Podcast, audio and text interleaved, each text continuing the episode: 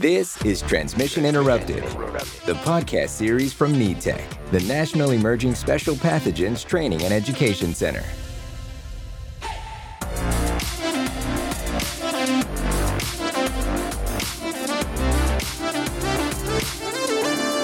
Welcome to Transmission Interrupted from NETEC. Hello, and welcome to Transmission Interrupted. My name is Lauren Sauer, and I'm an associate professor at the University of Nebraska Medical Center and the director of the Special Pathogens Research Network. For those of you not yet familiar with NETEC, our mission is to set the gold standard for special pathogens preparedness and response across health systems in the U.S., with the goal of driving best practices, closing knowledge gaps, and developing innovative resources. NETEC works alongside and in cooperation with the CDC and is funded by ASPR, the Administration for Strategic Preparedness and Response. Joining me today as co host is Ms. Rachel Lookadoo, a public health lawyer and assistant professor at UNMC with me. Hey, Rachel. Hi, Lauren. Rachel and I are coming together for the fifth episode in our series about pathogens in pop culture. Pathogens are everywhere, and we're going to bring you some of the best and brightest experts to get a reality check on what is science and what is fiction in some of our favorite pop culture media. On today's episode, we're branching out of movies, TV shows, and books and talking board games with our very special guest, Matt Leacock. Matt Leacock has been designing board games since he was very young and full time since 2014. He is best known as a designer of cooperative games, including Pandemic, Daybreak, and Forbidden Island. Pandemic, first published in 2008, has sold over 5 million copies worldwide and is available in over 30 languages. And his latest game, Daybreak, challenges players to stop climate change, something that is definitely near and dear to our hearts. He lives in Sunnyvale, California, and we're so thrilled to have him join us. Welcome to the show, Matt. Hey, thanks so much for having me. So, I am very excited to talk board games with you. I love board games. And when Rachel and I were first discussing reaching out to you, we thought the first question we wanted to ask is how did you get into creating tabletop games? It's such a very specific job. And to be able to do it full time since 2014 is amazing. So, could you tell us a little bit more about your background? Yeah, sure. I, I mean, I've been into games since I was a little kid. I remember some of my favorite experiences as a kid was receiving a, a board game for my birthday or for Christmas. And that high was always tempered shortly after by opening it and playing it because I was always disappointed in the games that I got as a kid. So I what I did is I would just try to change them and make them better and, and make them more fun for myself. And I never stopped doing that. So I got into it as a hobby in high school and college and really wanted to see if I could create my own game. I never dreamed of being a full time game designer. That was sort of like being an astronaut, not something you really thought you could do. I printed off my first game, 200 copies off a inkjet printer, and I packed them up and I shipped them to Germany and went to a trade show there. Had no idea what I was doing, and lost a lot of money, but I met a lot of people and had some great experiences. And uh, it wasn't until 2008 when Pandemic came out, my first published game, that really doors started opening up to me because uh, that game just kind of took off. Yeah, well, it just speaks to the fact that pandemics are absolutely in our world, for better or for worse, and everyone's talking about them. And I think everyone's still talking about your game. Wait, so Matt, Pandemic was your first published game?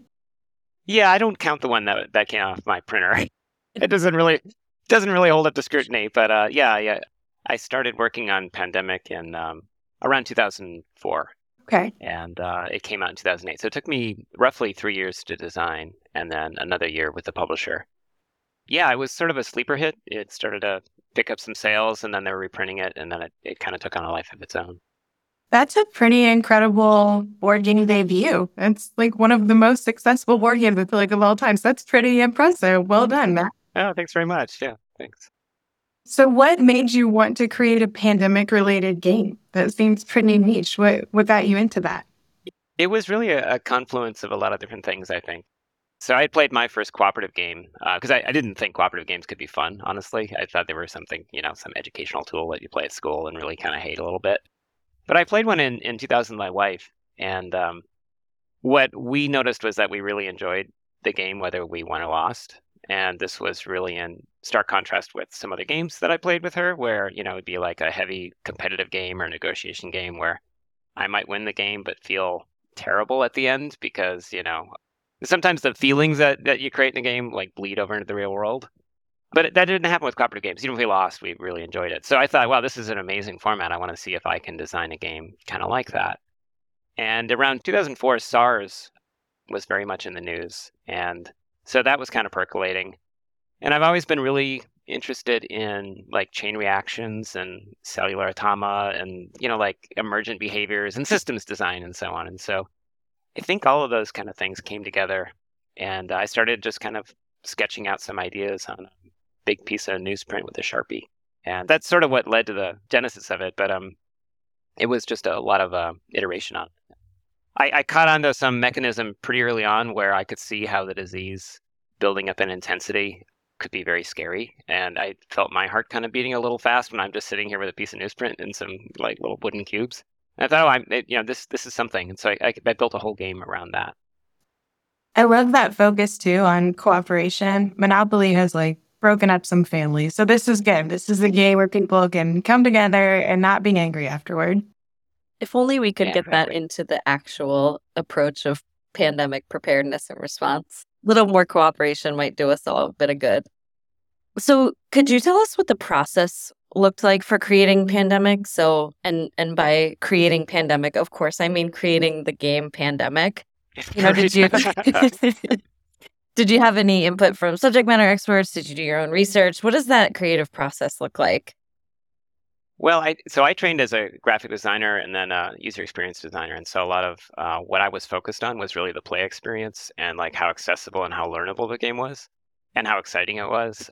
I think I had some background knowledge. I mean, I had read The Hot Zone by uh, Richard Preston, which I think, I think is about Marburg or Ebola, one of the two, and you know, that scared the crap out of me. I think every single one of these calls has started with someone saying, "Well, I read The Hot Zone," and then yeah, exactly.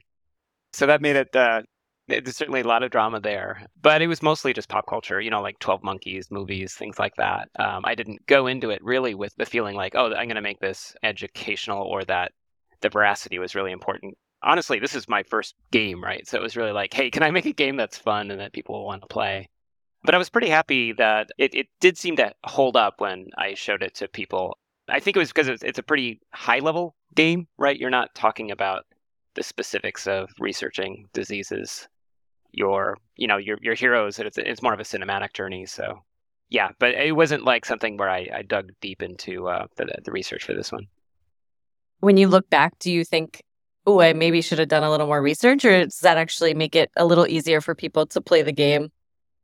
Um, I think it's it may be a little bit easier to step into it because it's pretty high level. I don't have a whole lot of regrets about it. I think mostly because you know I have shown it to people who have, have played it, who have been in the field, and I think mostly they're just excited to be the hero of a game. There's so many games out there right now that have like a fantasy theme where you're fighting orcs or you're a business tycoon or something like that. And this is a, a, a new topic for people to, you know, I mean, like if you're working at the CDC, for example, they, I, had, I had a friend of a friend who was actually, I think, in West Africa at one point, and, who had had played the game, and you know, mostly just excited that um, they were they had a game of their own, right? It was it wasn't uh, they were actually appearing in, in this sort of media. That's neat. And you mentioned 12 Monkeys, which I don't think was on our radar as a possible pop culture. So that may be a new episode for us. So thank you, Matt. But yeah, I was looking at your website and I saw there were like 12 or 13 different expansion packs for Pandemic. There's all these different iterations that you've created of it. And I guess I just wondered how are those all different? And was your approach different for each of those? Or what has that process been like? Yeah, the game has really blossomed out into a, a full line. I think there's maybe close to 20 different pandemic products now. But you have to understand that it's pandemic's like at least at least a couple things.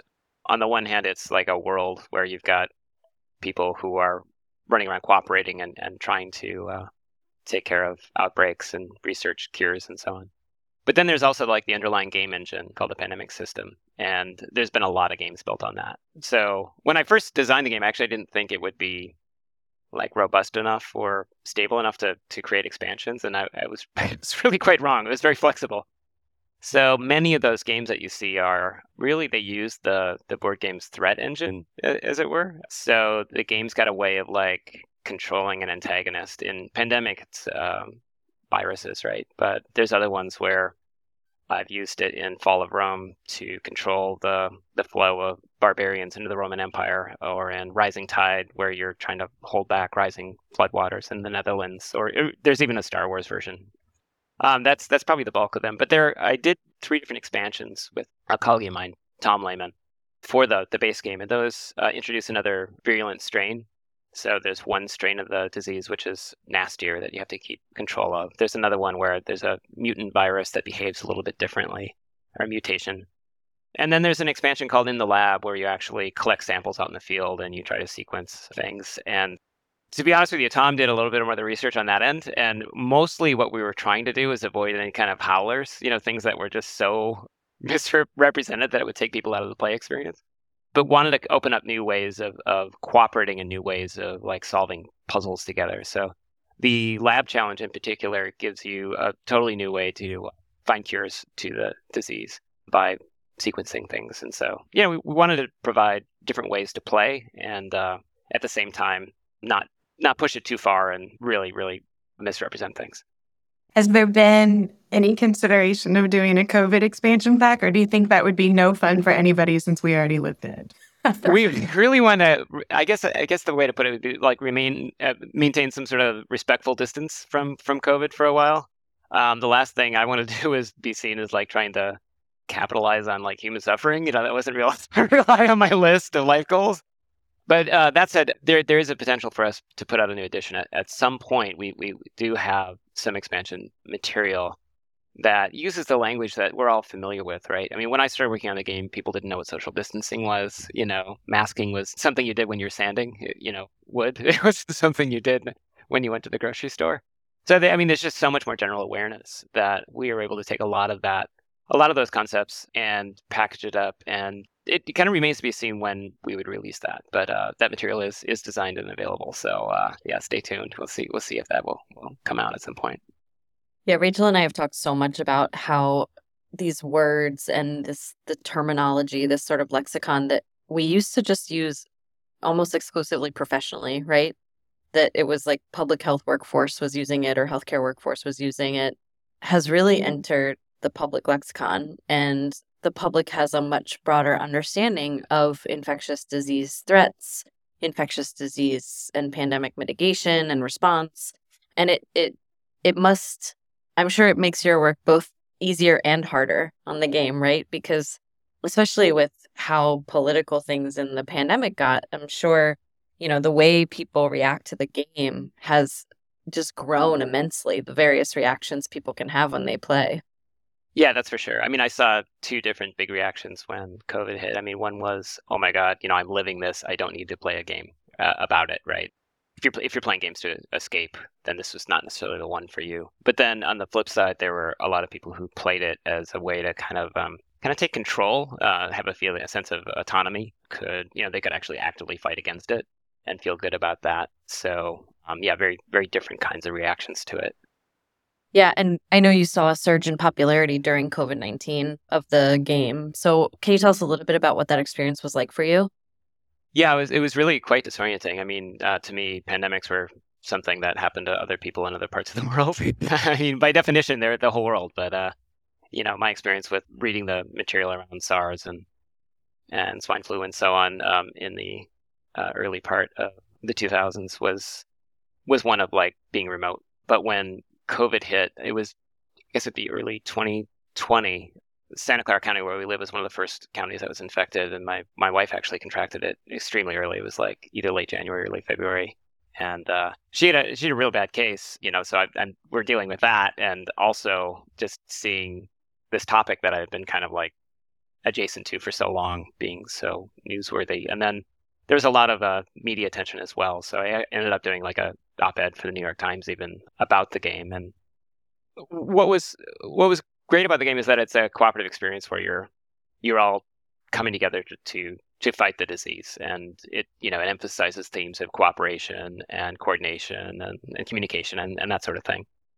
And it wasn't one where you know you're the virus trying to trying to wipe out humanity. I, th- I think it would have been a lot harder for me to to do any kind of uh, interviews or, or talk about the game much if it was the other way.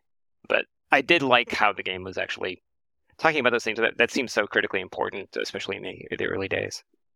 Well, I mean, no matter how people feel about actual pandemics, it's clear that the game is incredibly popular. Have you received feedback from people who are working in the field of infectious disease or pandemic response on the game? What has it been like? The feedback has been almost universally positive. Uh, with one exception, we we came out with three games called Pandemic Legacy, and they're like story-driven games, and they're really big boxes. And the big box needed to be illustrated, and the illustrator was covering it with lots of you know quote sciencey things. And uh, one of the textures that was employed was like these. Uh, I think it was like a molecular structure diagram and it had these carbon bonds and the bonds are drawn incorrectly and that really got on a lot of people's nerves so the only the only threads i've seen online about complaints about the science in the game have been about those uh, the representation of those chemical bonds on the box cover so not even not even your fault right well matt i can tell you i have been at honestly multiple public health meetings where we have played your game many times it's been like the decompress activity will play pandemic, which is that was definitely pre-COVID. I think post-COVID, maybe people were like, "Oh, we're playing this in real life right now." But yeah, so it has been well received among the people I've worked with. But I also should admit that pre-COVID, I played some of those games that were more focused on creating the deadliest pathogen possible and wiping out humanity. After COVID, not so much. But you touched on this, how you wanted your game to be more collaborative and more positive than that. So I guess tell us a little bit more about that choice and what you think is the benefit of taking that approach. Yeah, I'm not sure that that choice was really conscious at the beginning. Um, I think some of it comes out of uh, it being a cooperative game. But when we were developing the game, I was working with a publisher. It's a very small company at the time. He commissioned a cover painting, and the the painter sent in some sketches of what it should look like. And I just had this really immediate negative visceral reaction to the first sketch, which showed like mayhem, like lots of people in uh, suits running around and uh, you know fires and things that look like they might have been a pile of burning bodies. You know, just really scary stuff. And I'm like, oh my god, no! You know, that's not what this game is about. And uh, you know, I wasn't used to art directing game covers, but I'm like, you know, I want to see the team first and foremost on the front. I want to show the global scale and I want you know, it, there's got to be a diverse cast, and can we get like a, can we get a you know female scientist front and center, and and then um, got those sketches back, and then with the second edition they took it even further, and it's just, it's just wonderful to see because it really captures what the game is about. It's about like a multidisciplinary team working together on a problem that's bigger than any one of them, and so I, it was only when I saw that that picture and had something to react to that I really understood what the game was, you know, what the emotions of the game were and what the purpose of it was.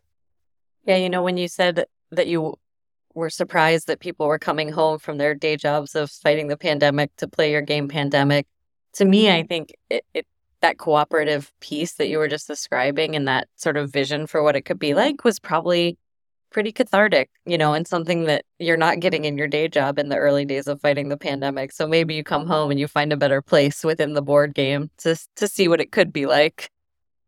Yeah, I think that feeling of um, like autonomy and, and control is, is, is really powerful and, and, and really uh, energizing for people. So yeah, I would hope that it gave some folks some kind of release like that. That's great. We're looking forward to the future. I know when we were going through your bio, we mentioned that you've got this new game, Daybreak, and that's focused more on climate change, which Lauren and I get pretty excited talking about climate change and health. And that's something that's come up a lot in this podcast, which we've been a little bit surprised by, I think. But Tell us more about Daybreak. What led you to create that game and, and just a little bit more about the game?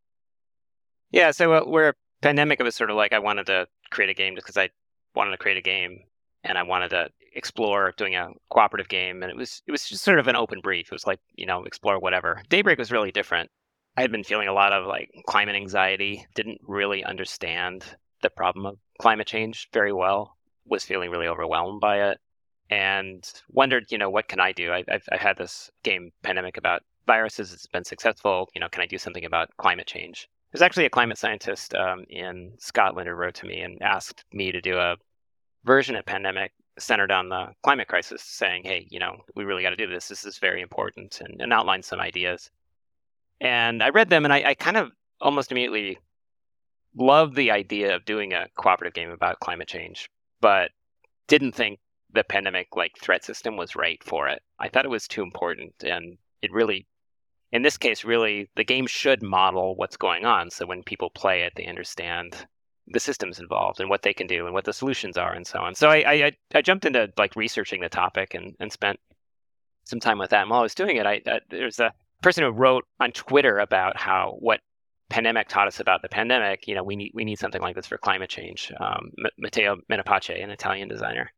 I reached out to him and we started chatting and we, we we started having meetings and pretty soon those meetings were weekly and and before long we were actually working on this game together that ultimately became Daybreak. And we went through this big trough of despair as we, you know, read all the research around it, but ultimately started to find ways that we could model a solution in our reading. And it took us about 2 years to develop the game and we did it in conjunction with ultimately with a lot of the sources that we were referencing jumped on board to help us write content for the game so we work with Project Drawdown and, and the Red Cross, Red Crescent Climate Center, and a lot of other subject matter experts. So that was super rewarding. Our goals were first and foremost, we want to create a game that's fun because we didn't want people to, you know, have to suffer through it or anything like that. We wanted people to be excited to play the game. But our other objective was really trying to get get across a lot of the concepts, the solutions, and the stakes involved in the game just by playing it. So you play it, you have a lot of fun, but underneath it, all, you're you're beginning to internalize all the dynamics of you know what the stakes are and what the solutions are. And then we went even further. So if you're interested in any one of the cards, you can scan it on your phone, and it takes you to a really robust website where you can read all about the different solutions, whether they're policies or technologies, and then actually take action on them if you want to. You know, Matt, just hearing you talk through that process, one of the tools we use in preparedness and response pretty regularly to prioritize and plan and essentially identify gaps in our preparedness is running exercises. And it almost feels like these games are a really robust exercise that could actually be used for true planning purposes. Have you ever thought about the potential that this approach to problem solving could have in the actual environment where we're doing the work to to find solutions to climate change, to try to stop pandemics, to try to respond to infectious disease threats. It, it seems like there's a natural connection there. Yeah, I think so for sure. I mean, pandemic's been used in medical schools to teach communication and team building skills. Mm-hmm. Um, in one case, in the University of uh, Leicester Medical School, they, they actually graded people. They would sit them down, have them play pandemic, actually rate them on all lots of different, you know, basically code their behaviors, see what the performance was, communicate you know deltas how you know what the, what their behaviors are how they could change have them play again and, and see you know behavior changes based on that which is like this great laboratory way of like looking at how a medical team behaves in a, in a simulation as opposed to like showing a powerpoint saying hey these behaviors are important. I mean it's a, it's a very different kind of approach.